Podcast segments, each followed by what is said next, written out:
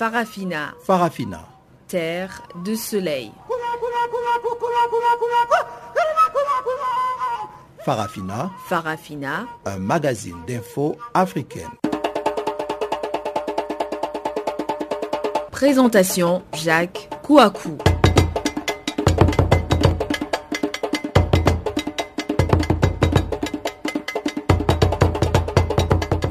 Bonjour à toutes, bonjour à tous. Merci de nous rejoindre sur euh, Channel Africa et vous êtes en compagnie du service français pour suivre Farafina votre programme sur la perspective africaine de l'information. Aujourd'hui, la technique est la fait de Tumelo Mukwina. Je suis Jacques Kwakwa à ce microphone. Lancement d'une réunion en marge de l'Assemblée de l'ONU pour booster le G5 Sahel. Il faut dire qu'en marge de la 72e Assemblée générale de l'ONU, une réunion spéciale du G5 aura lieu ce lundi après-midi à New York. En RDC, la décision du gouvernement de la République, euh, la décision du gouvernement donc d'annuler les passeports semi-biométriques encore en circulation crée beaucoup de mécontents dans le pays. Nous parlerons aussi euh, de l'Agence des Nations Unies pour les réfugiés qui s'est vivement préoccupé par la poursuite euh, des violences en République centrafricaine qui provoquent de nouveaux déplacements massifs.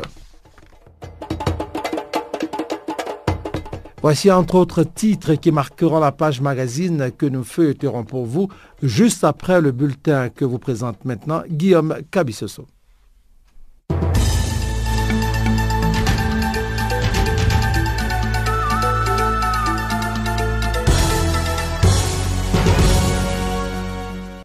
Merci Jacques Wakou. Bonjour à toutes, bonjour à tous. Un triple attentat suicide a fait au moins 15 morts lundi lors d'une distribution alimentaire dans un camp de déplacés du nord-est du Nigeria, épicentre des activités du groupe djihadiste nigérian Boko Haram.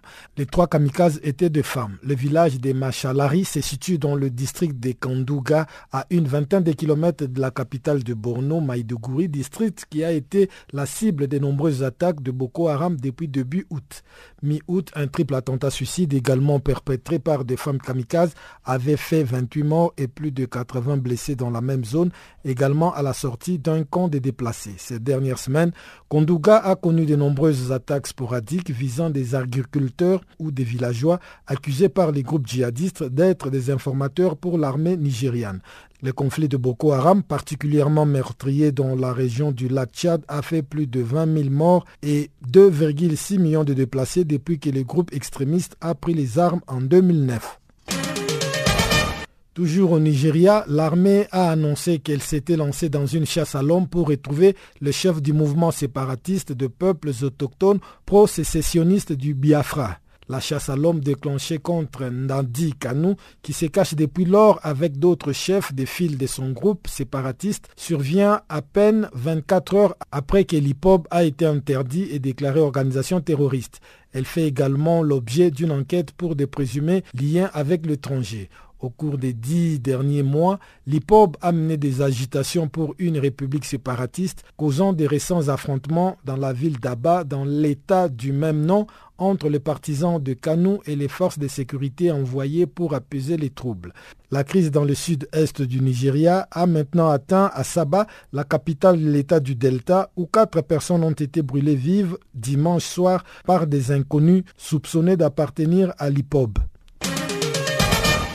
En Côte d'Ivoire, un incendie a ravagé dans la nuit de dimanche à lundi le grand marché d'Abobo, un quartier populaire d'Abidjan, sans faire de victimes. Le feu s'est déclenché vers 21h temps universel et air local et a causé d'énormes dégâts matériels, a annoncé la police qui a ouvert une enquête pour déterminer les causes de l'incendie. La police qui a aussi précisé qu'aucun blessé n'a été signalé. Les sapeurs-pompiers ont mis plusieurs heures pour circonscrire le flamme qui ont détruit une grande partie du bâtiment. Les pompiers qui étaient aidés par moments par les riverains qui participaient avec des seaux d'eau. Le marché d'Abobo est connu principalement pour ses stands de produits vivriers, des vêtements traditionnels, des objets d'art et autres marchandises y sont également vendus.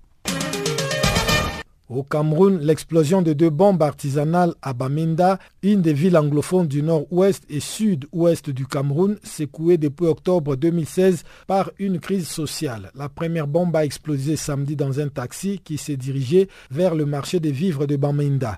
La bombe fabriquée localement a été placée dans un haut-parleur et n'a pas fait de victimes. Les propriétaires de l'objet qui a explosé avaient fui, laissant le chauffeur du taxi seul.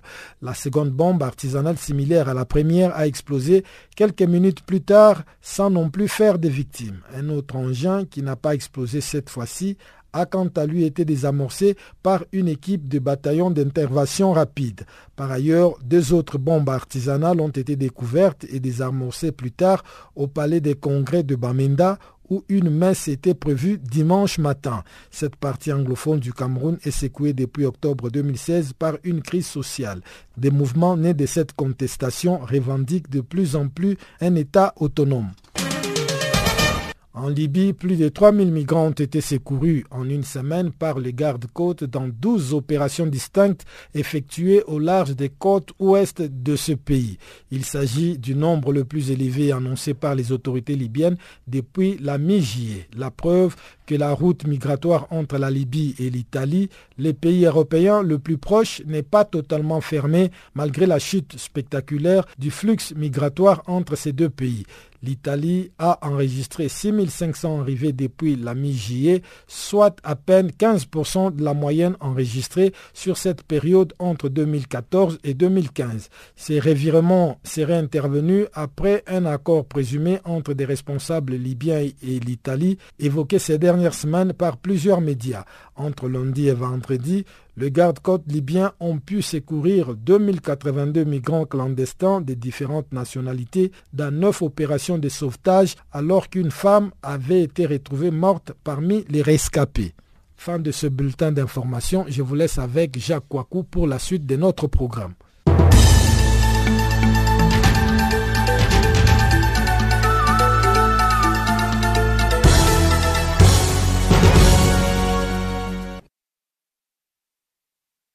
Je m'appelle Papa Wimbale Kuruyaka.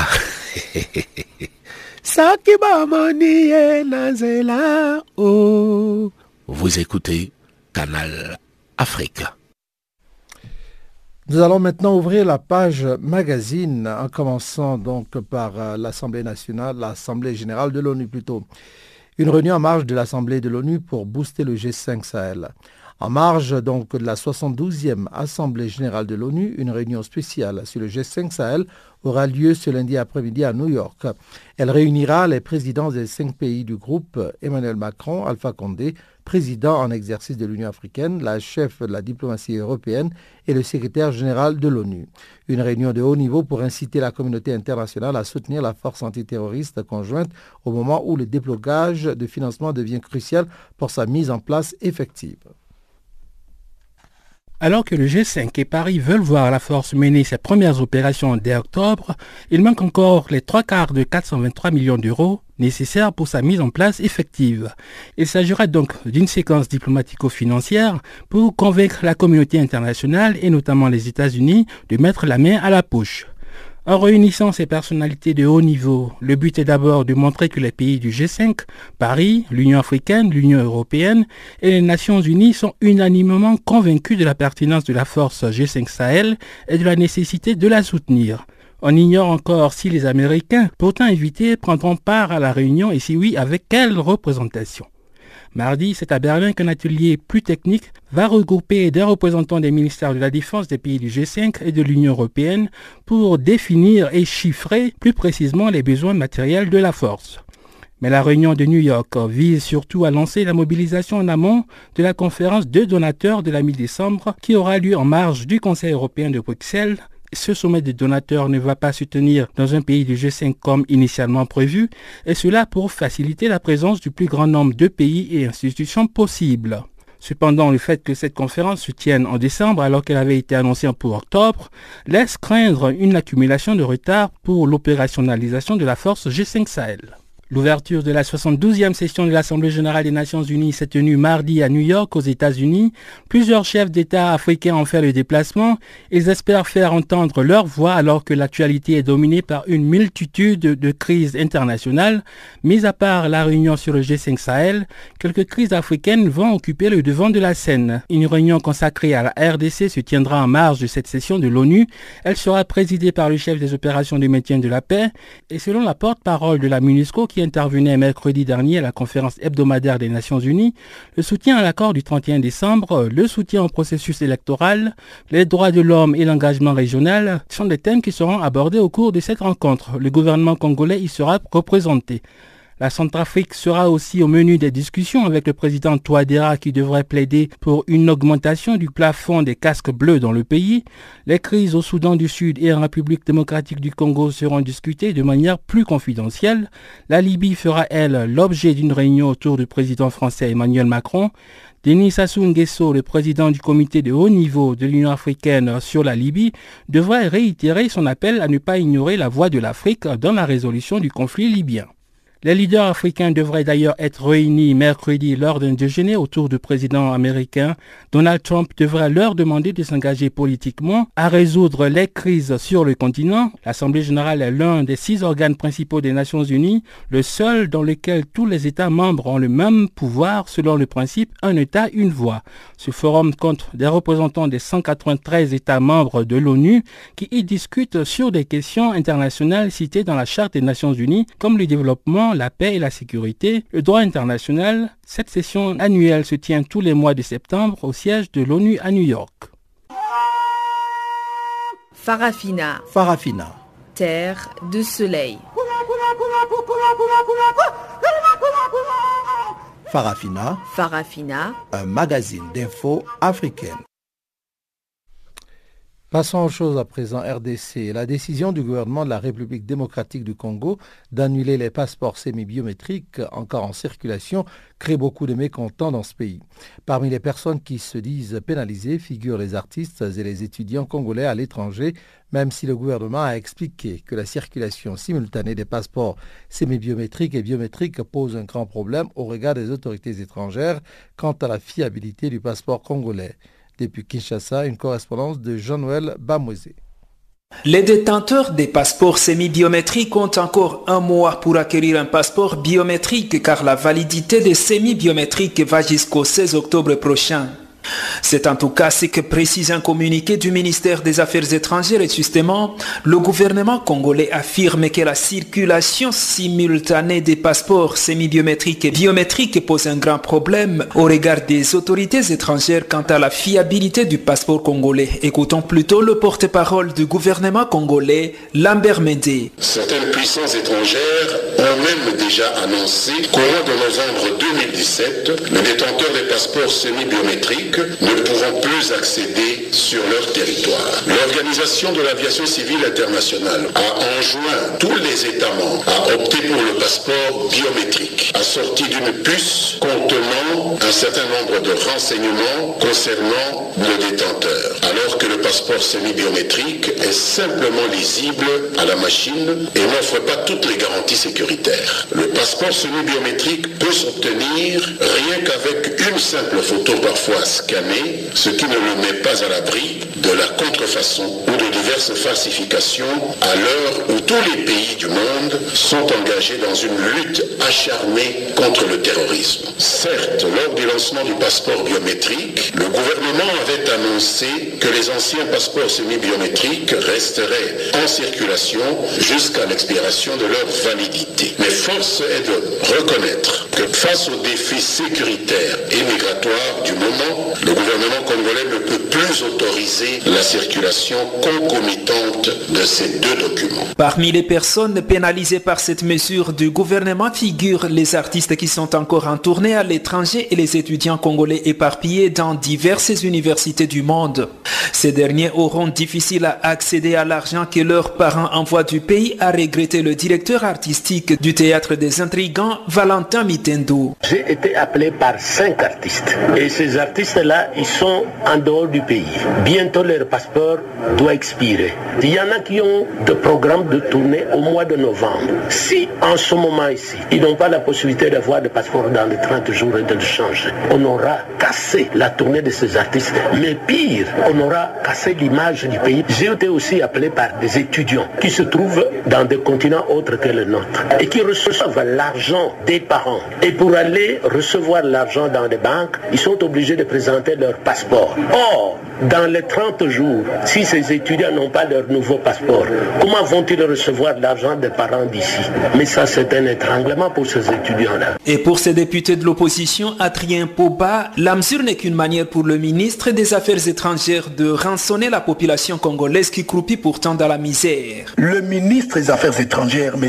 Kitundu, il est parlementaire. Est-ce qu'il comprend ou il ne comprend pas? Est-ce que c'est comme ça que ça s'est fait dans un pays sérieux? Quelqu'un qui a eu déjà son visa, peut-être d'une année, qui devait prendre son cours normal jusqu'à par exemple 2019 ou 2020, du coup comme ça, on demande que les gens puissent renouveler leur passeport. Ça, c'est une manière de rationner la population congolaise. Et vous voyez, nos mandats ont pris presque fin. Aujourd'hui, et M. Kabila, et nous les parlementaires, et le gouvernement, nous sommes hors mandat. Au lieu qu'on parle d'abord de notre sortie, parce que nous, normalement, aujourd'hui, nous devons plus siéger, au lieu qu'on parle de ça, monsieur le ministre veut parler du passeport pour tout simplement rationner le peuple congolais qui est aujourd'hui dans la misère. Pour avoir le passeport biométrique, il faut officiellement 180 dollars américains, mais en tout cas, il faut le dire, le requérant arrive jusqu'à débourser 280 dollars américains et parfois même plus. Jean-Noël Bamweze pour Channel Africa, Kinshasa.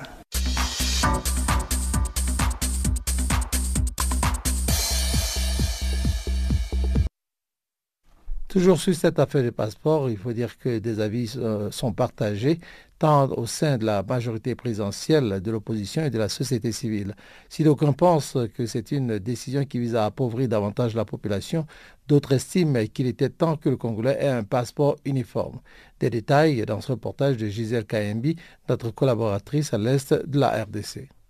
Depuis la signature le 15 septembre 2017 du communiqué officiel numéro 130 001 2017 par AG Matimbo Tutu, vice-ministre des Affaires étrangères sur le retrait de ce 16 octobre 2017 des anciens passeports congolais semi-biométriques encore en circulation, les avis sont partagés. Selon un membre de la majorité présidentielle que nous avons rencontré et qui a préféré s'exprimer hors micro estime qu'il est opportun qu'un pays comme la RDC puisse avoir un seul passeport en circulation, en citant ici le passeport biométrique.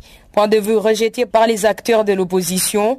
Amin Ngulumira est le président fédéral au Nord Kivu du parti politique RCD-KML de l'opposition. Nous avons pensé que c'est une décision immature et une décision effectivement qui va pénaliser les Congolais, surtout tous ceux-là qui avaient déjà acheté ces passeports semi-biométriques, parce que comme vous le savez, ils ne sont pas encore expirés et on les oblige malheureusement d'acheter d'autres, encore que nous savons tous que ça pose beaucoup, il faut beaucoup de conditions, il faut beaucoup de moyens pour en avoir. Et que donc rapidement nous, nous avons pensé qu'il faut tout simplement annuler cette décision. À moins qu'on dise qu'il faut que, que, le gouvernement euh, donne encore d'autres passeports, c'est-à-dire les passeports biométriques à ceux-là qui avaient déjà acheté ces, ces passeports-là semi-biométriques. Mais si tel ne sera pas le cas, nous nous pensons qu'il faut rapidement annuler la décision et que s'il faut donner ces passeports, il faudra les faire gratuitement. Etienne Kambale, rapporteur général adjoint de la société civile Nord Kivu, dit que cette mesure du gouvernement congolais est tombée comme une tonnerre au sein des habitants.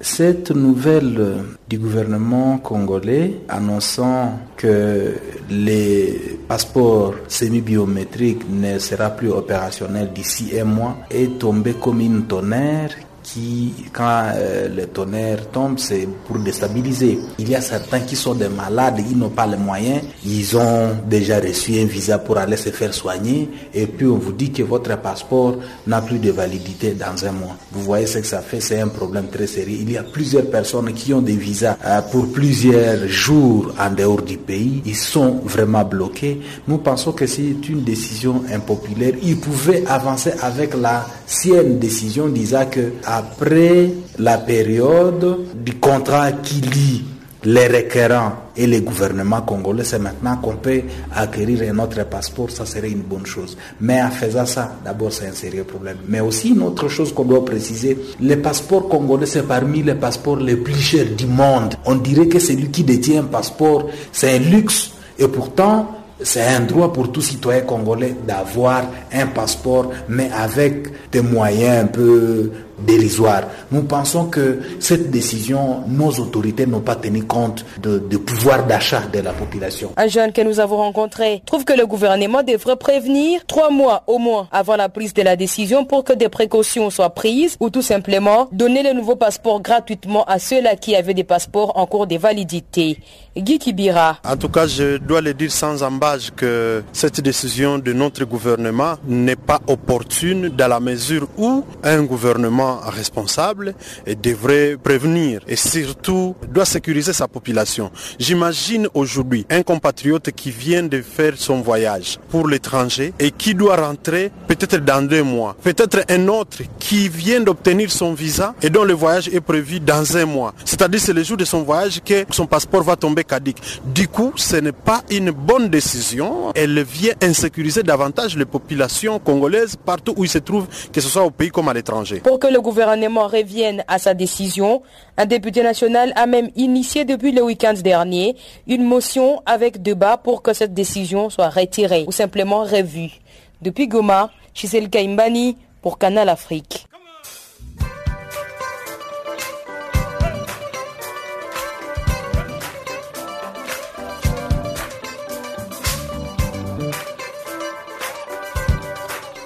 Farafina votre rendez-vous hebdomadaire sur Channel Africa, la radio panafricaine. Farafina, votre programme des actualités en langue française sur Channel Africa.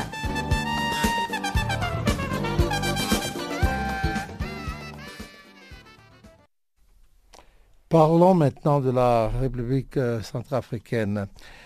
Le HCR inquiet par à cause des violences provoquant des déplacements records.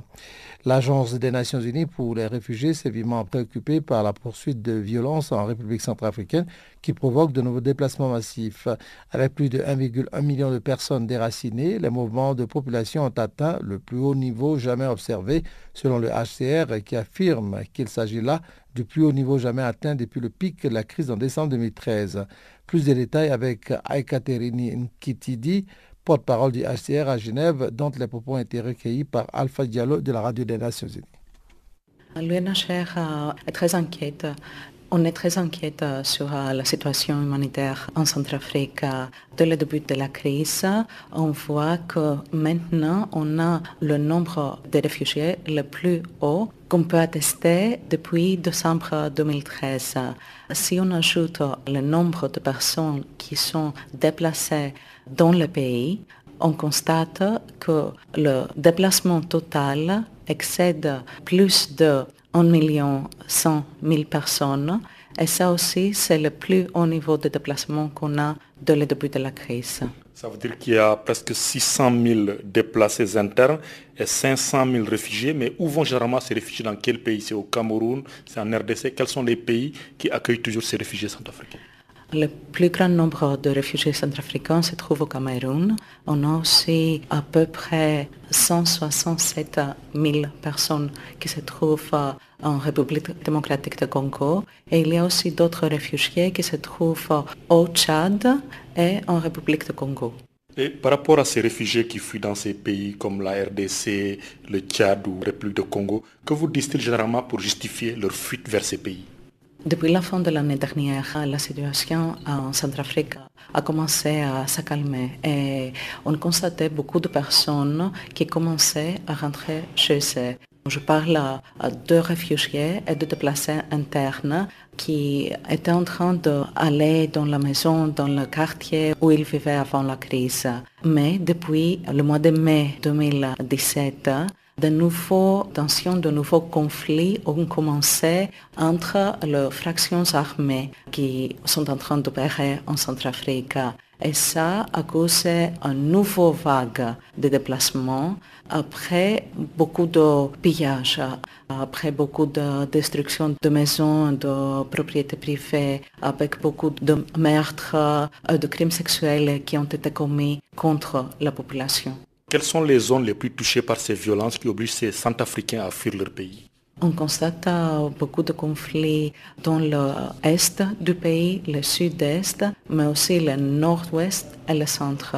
Euh, il y a deux endroits comme Bria, c'est la capitale provinciale de Haute-Coteau qui a été beaucoup touchée, mais aussi il y a des zones où il y avait la calmie avant le nouveau vague de violence et qui sont touchées pour la première fois, comme par exemple Zemio et Bangassou. Alors, cette insécurité dans ces zones de l'Est du pays aussi affecte les opérations humanitaires. Que fait la chef présentement pour fournir cette aide aux civils centrafricains? On essaie d'être toujours là, de continuer notre présence dans tous les endroits où il y a des personnes touchées par la violence. Quelquefois, quand on n'est pas capable de distribuer nous-mêmes l'assistance, on le fait avec l'aide de nos partenaires. Mais en général, on peut dire que beaucoup d'opérations humanitaires ont été obligées d'arrêter. Ils se sont arrêtés à cause de la violence. Par exemple, il y avait des vols avec l'assistance humanitaire qu'on voulait fournir à Zemio mais on n'était pas capable de le faire à cause de la présence de fractions armées. Canal Afrique, l'histoire de l'Afrique, www.canalafriqueenunmot.org. Libye à présent, une rencontre est prévue entre le président de la République tunisienne, Beji Kaid Ebsebzi, et le commandant des forces armées libyennes, Khalifa Haftar, dans la journée du lundi. La rencontre se situe dans le cadre de la recherche d'une solution politique totale à la crise libyenne. Le marshal Haftar avait été reçu à Brazzaville il y a une semaine par le président Denis Sassou Nguesso, également président du comité de haut niveau de l'Union africaine. Pour des raisons de sécurité, la venue de Khalifa Haftar à Tunis a été préparée en toute discrétion. Au cours de sa visite, il doit rencontrer le président tunisien Béji Kayed Essebsi. Le maréchal libyen va évoquer avec le chef de l'État tunisien l'accord politique entre les parties libyennes, le combat entre le terrorisme et la relation entre les deux pays. Le ministre des Affaires étrangères tunisien Kemayes Genawi a rappelé que la Tunisie et la Libye ont des relations historiques profondes. Il a aussi ajouté que pour son État voisin, la Tunisie prône une solution basée sur le principe du dialogue entre toutes les parties sous l'égide de l'ONU. La crise libyenne a influencé d'une manière directe la situation en Tunisie. Les deux pays constituent un espace vital l'un pour l'autre et partagent d'importantes relations économiques et sociales. De plus, un million de Libyens se sont réfugiés de l'autre côté de la frontière tunisienne et des milliers de blessés de guerre y ont été soignés depuis 2011.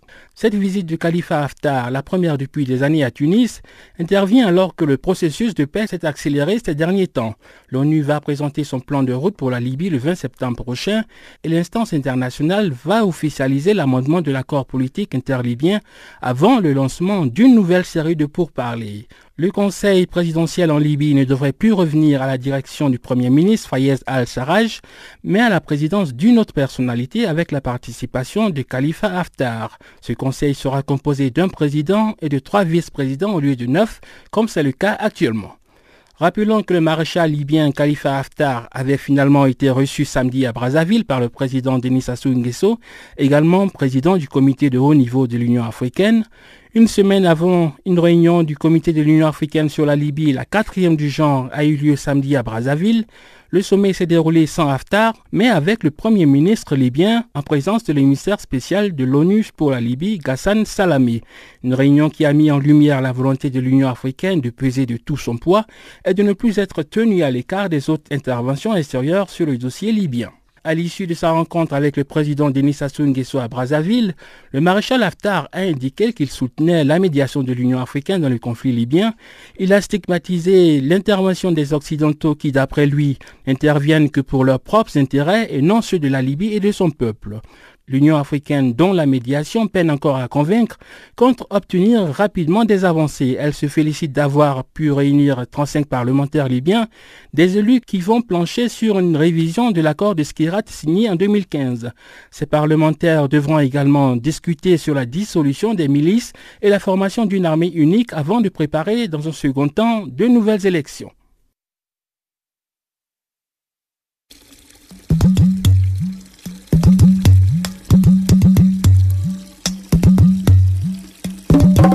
Écoutez Channel Africa à la radio et sur internet www.channelafrica.org.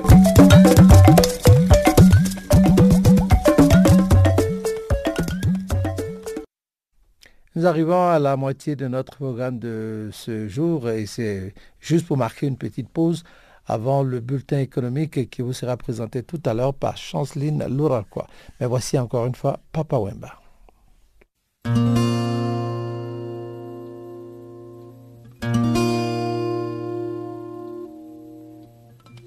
Soki lelo yokeye nani akobokolo elanga tolona. Soki lelo yogaze.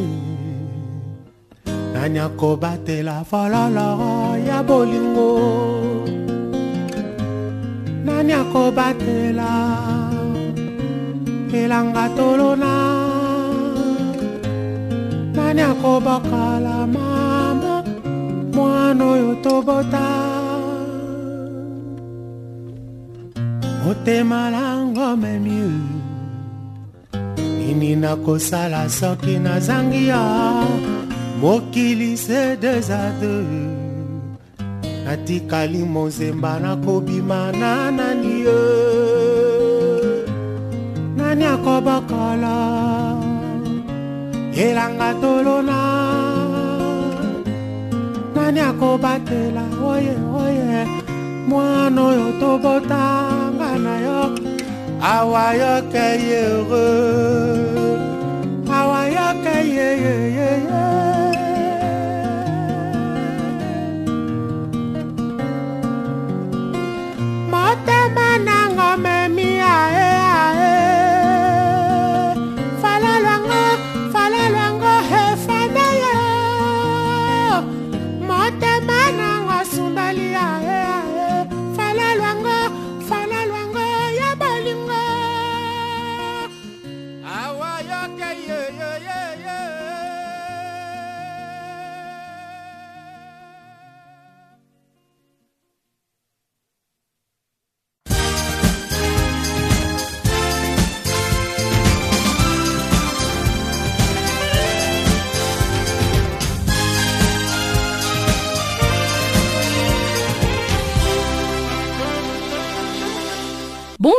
la ville de Dakar a bénéficié le week-end d'un don d'une valeur de plus de 455 millions de francs CFA de l'Union européenne. Le projet va durer trois ans et va servir pour le financement du plan climat énergie territoriale afin de lutter efficacement contre les effets du changement climatique. Le projet plan climat énergie territoriale de la ville de Dakar s'inscrit dans le cadre de la convention de mer, une convention qui a été lancée à la COP 21 à Paris et s'est concrétisée lors de la COP 22 à Marrakech au Maroc.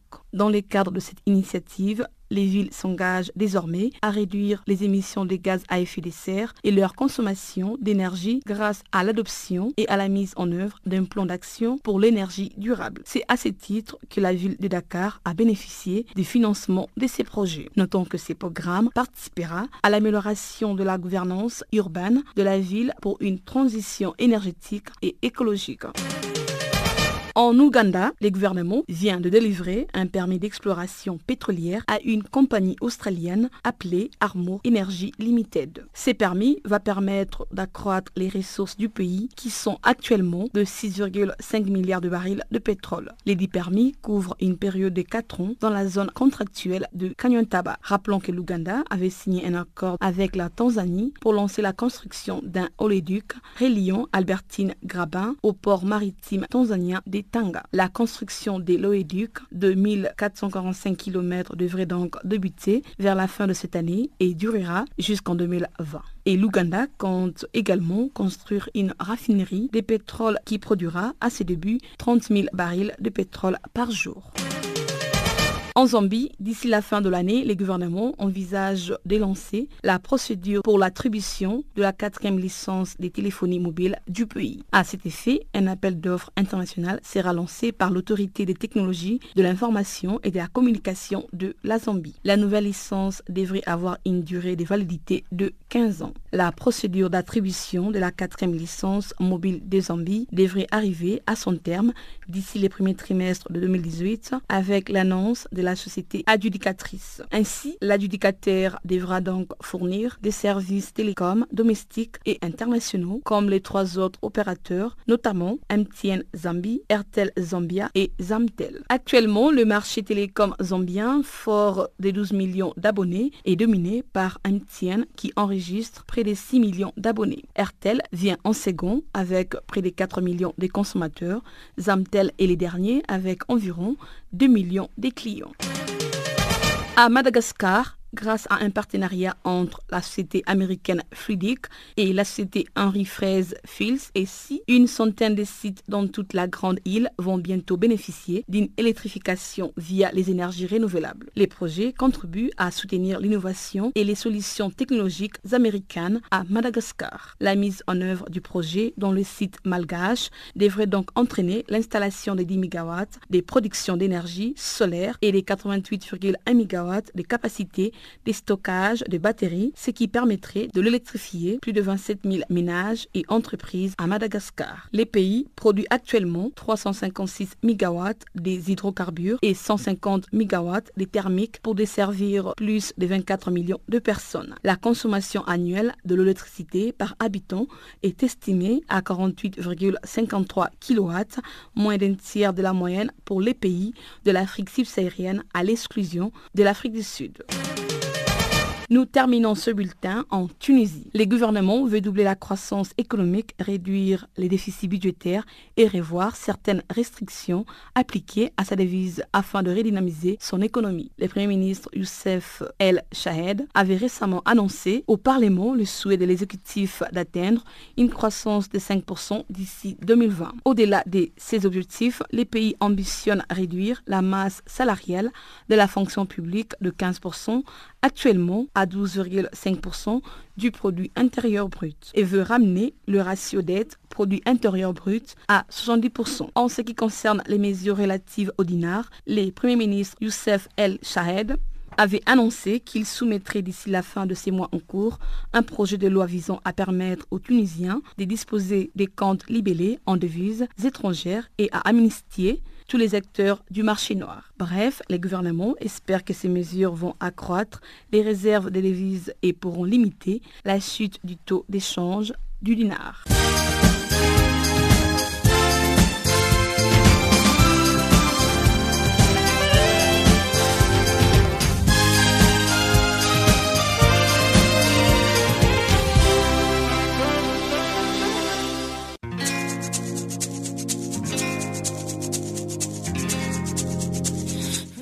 Écoutez Farafina, un programme en français sur Canal Afrique émettant de Johannesburg. Pour vos réactions à nos émissions, écrivez-nous soit à l'adresse électronique suivante farafina.channelafrica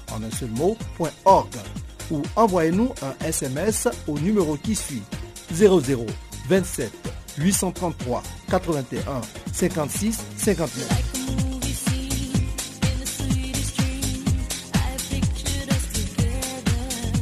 Notre adresse électronique farafina.channelafrica ou par SMS 0027 833 81 56 59.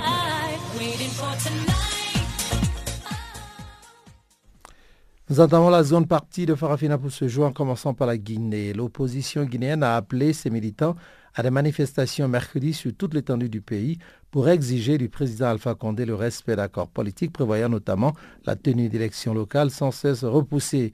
des élections locales, les premières depuis 2005, auraient dû se tenir en février en vertu de l'accord conclu le 12 octobre 2016 dans le cadre du dialogue entre le pouvoir, l'opposition, la société civile et les partenaires internationaux de la Guinée. Depuis Conakry, suivant les précisions de notre confrère Nou Baldé au micro de Guillaume Cabissoso.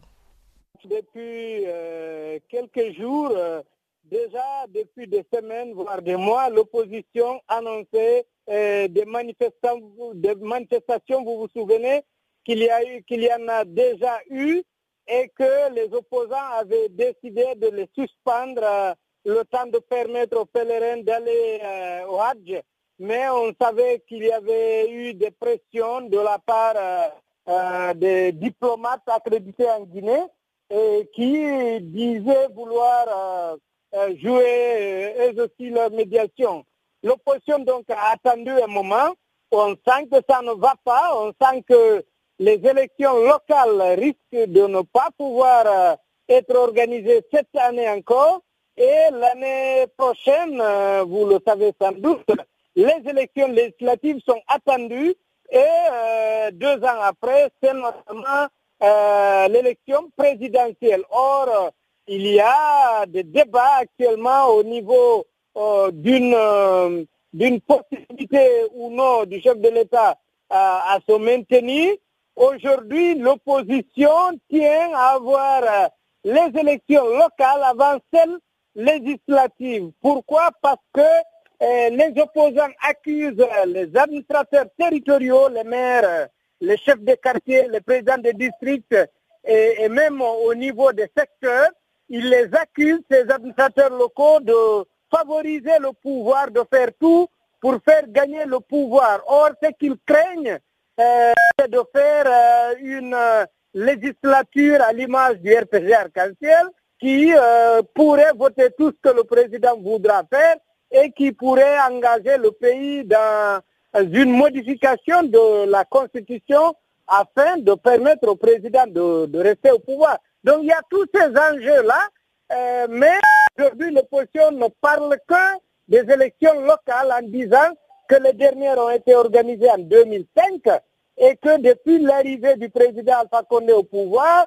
euh, aucune élection locale n'a été organisée. Or, euh, ce sont ces élections locales qui devraient permettre de, combler de, ce qui reste euh, du cycle électoral en Guinée. Et quelles sont les raisons avancées par le pouvoir pour ne pas appliquer les accords pourtant signés l'année passée entre le pouvoir et l'opposition pour la tenue de ces élections communales cette année, c'est-à-dire avant la fin de l'année 2017 Le pouvoir rejette cette responsabilité à la CENI à la commission électorale euh, nationale indépendante en disant que euh, cette CENI-là est une institution libre et indépendante qui euh, devrait fixer et piloter, fixer les dates pour les élections et piloter l'organisation de ces élections.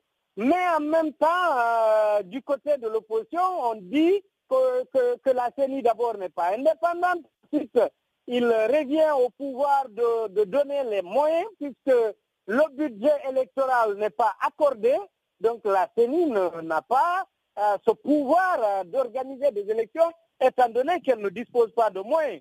Et donc le débat est encore là. Le pouvoir essaie toujours de faire croire euh, qu'il respecte ses engagements, même si effectivement il y a plusieurs autres points qui ne sont pas forcément liés aux élections comme l'indemnisation des victimes qui ont des, victimes de pillages économiques pendant les manifestations précédentes et, d'autres d'autres points qui n'ont pas été mis euh, euh, mis en œuvre, mais le pouvoir essaie de de, de, parler d'efforts euh, qu'il fait et de dire, en tout cas pour ceux qui concernent les élections, la responsabilité revient à la CENI.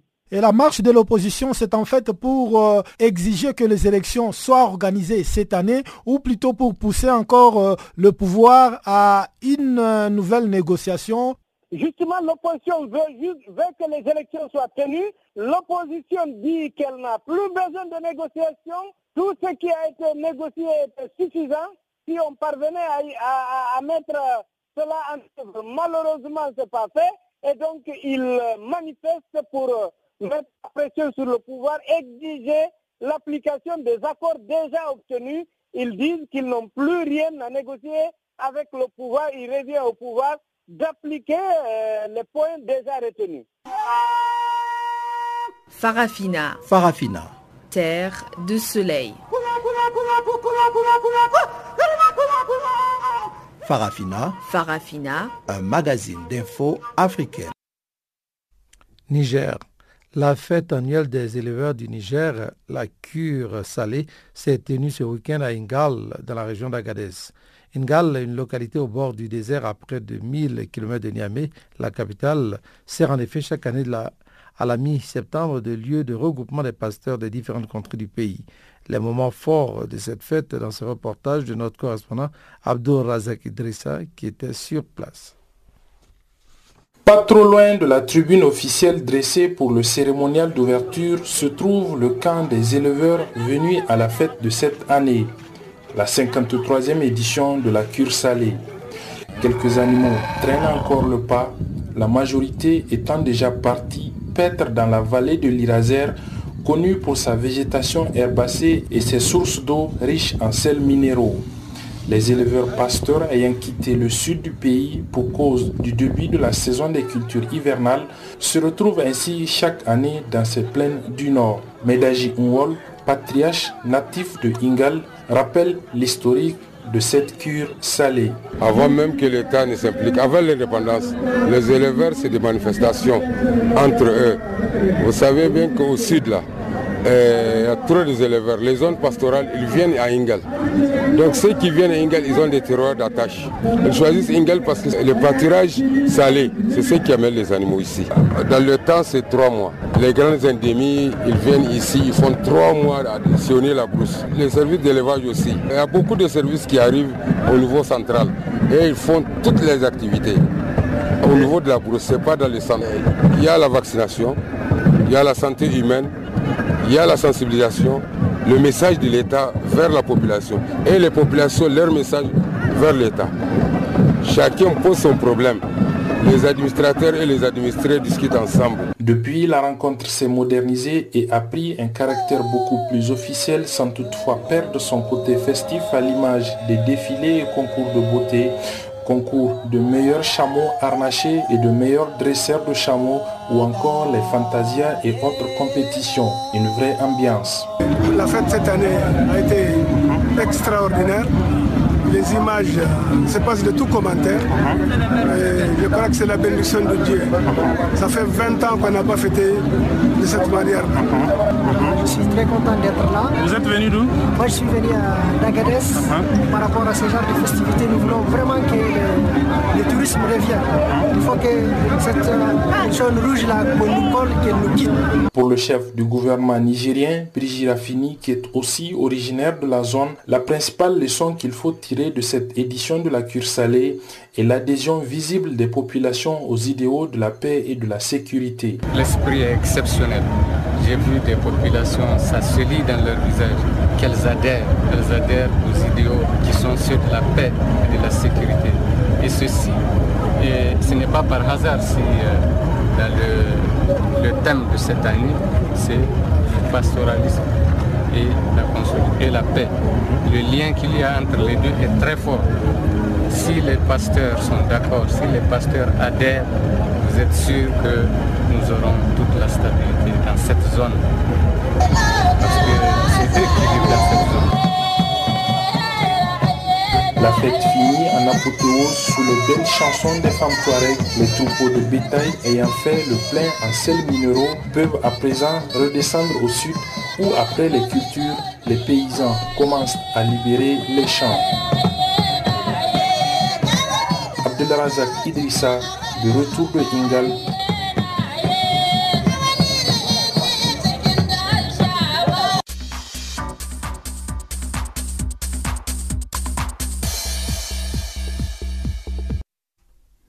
Un autre élément sur euh, de santé à présent en Nigeria, choléra. L'ONU a lancé un appel de fonds contre l'épidémie de choléra qui sévit dans la partie nord-est du Nigeria où au moins 44 personnes ont trouvé la mort. C'est un condensé de Guillaume Kabisoso.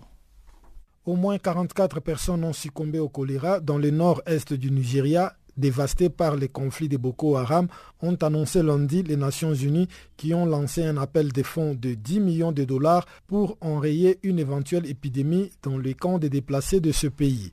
Le coordonnateur onusien pour les affaires humanitaires, Peter Lindbergh, a demandé un effort financier aux donateurs de 9,9 millions de dollars, soit 8,3 millions d'euros. Le premier cas de choléra a été déclaré le 16 août dans l'état de Borno, épicentre des violences entre l'armée nigériane et les groupes djihadistes Boko Haram. La maladie s'est ensuite étendue particulièrement dans les camps des déplacés. Les problèmes d'hygiène aggravés par la saison des pluies, les difficultés d'acheminement d'eau potable, particulièrement dans les zones reculées, la surpopulation des camps et des taux de malnutrition très élevés font craindre une épidémie dans la région. Des centres spécialisés ont été mis en place ainsi que des campagnes de prévention, mais pour Peter Lindbergh, la situation requiert davantage de moyens.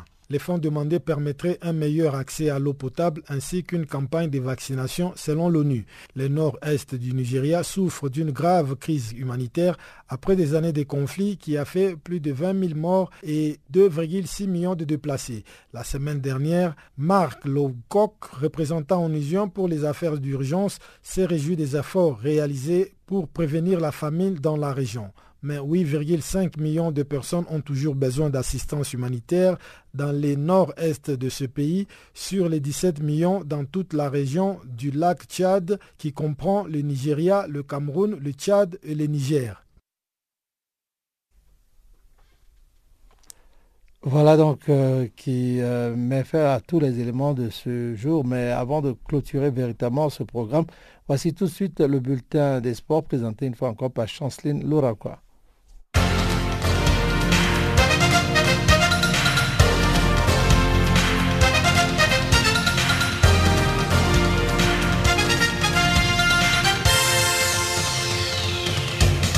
Bonjour, notre bulletin des sports commence avec l'Afro-Basket masculin 2017. La Tunisie est devenue une nouvelle fois championne d'Afrique de basketball. Les Aigles de Carthage se sont imposés le week-end face au Nigeria par 77 à 65. Un peu plus tôt dans la journée, le Sénégal, co-organisateur du premier tour, s'est imposé dans la petite finale face au Maroc sur le score de 73 à 62 et a obtenu les bronzes comme en 2013 à Abidjan. Les Lions du Sénégal ont donc décroché la troisième place de l'Afro-Basket 2017. Le Sénégal se contente ainsi de la médaille des bronzes du tournoi à l'issue de ces duels des Lions. Rappelons que pour sa première finale à domicile, la Tunisie était championne d'Afrique en 2011 à Madagascar. Aigles de Carthage ont terminé le premier carton avec 6 points de retard sur le score de 8 à 14. Six ans après leur unique sacre, les Tunisiens se sont accrochés pour ajouter un deuxième titre à leur palmarès.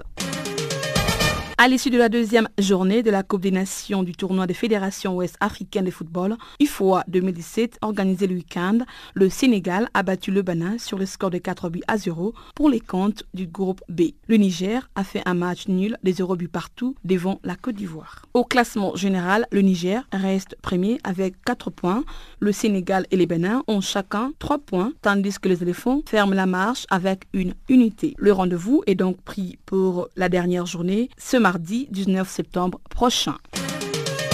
En Coupe de la Confédération, en déplacement au Soudan, les Congolais se sont imposés le samedi à Khartoum face à Hilal Obeid sur le score de 2 buts à 1 en quart de finale aller. De l'autre part, le FUS Rabat se sont imposés à domicile devant le club sportif Xafien sur le score d'un but à 0. Signalant que c'est sur le même score que le Mouloudia, club d'Alger, a dominé le club africain. Notons que le match retour se dispute le week-end du 22 au 24 septembre prochain.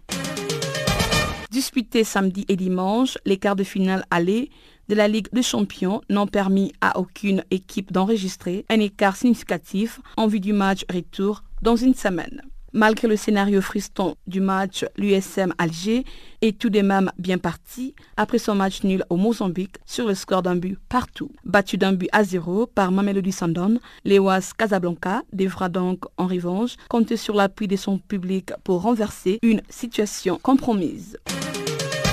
Les Togolais Emmanuel Adebayor s'est blessé les dimanches sur la pelouse des Trabzonspor dans le cadre de la cinquième journée de la Super League qui s'est tenue en Turquie. Alors que le club visiteur, mené d'un but à zéro suite au but de Yol Maz, Emmanuel Adebayor était obligé de quitter ses coéquipiers après une demi-heure de jeu. La nature et la durée d'indisponibilité d'Emmanuel Adebayor n'ont pas jusque-là été évoquées.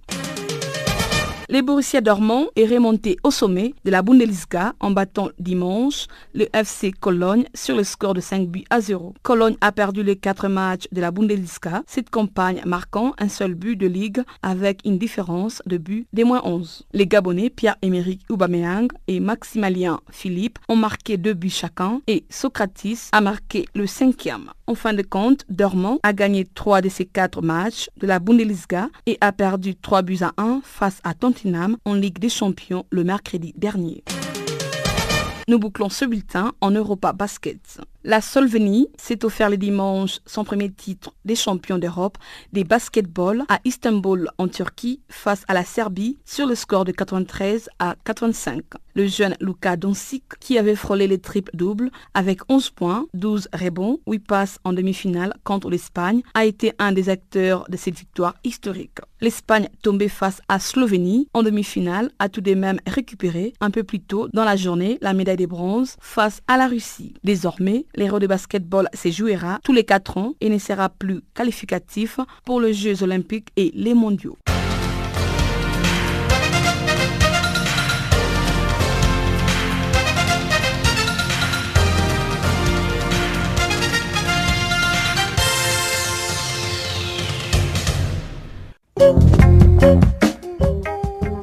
Voici qui m'a fait à Farafina pour aujourd'hui. Farafina qui a été mise en onde pour vous par Kwena. Jacques Wakwa ce microphone avec toute l'équipe du service français. Nous vous disons merci. On se retrouve demain à la même heure sur la même fréquence. Au revoir.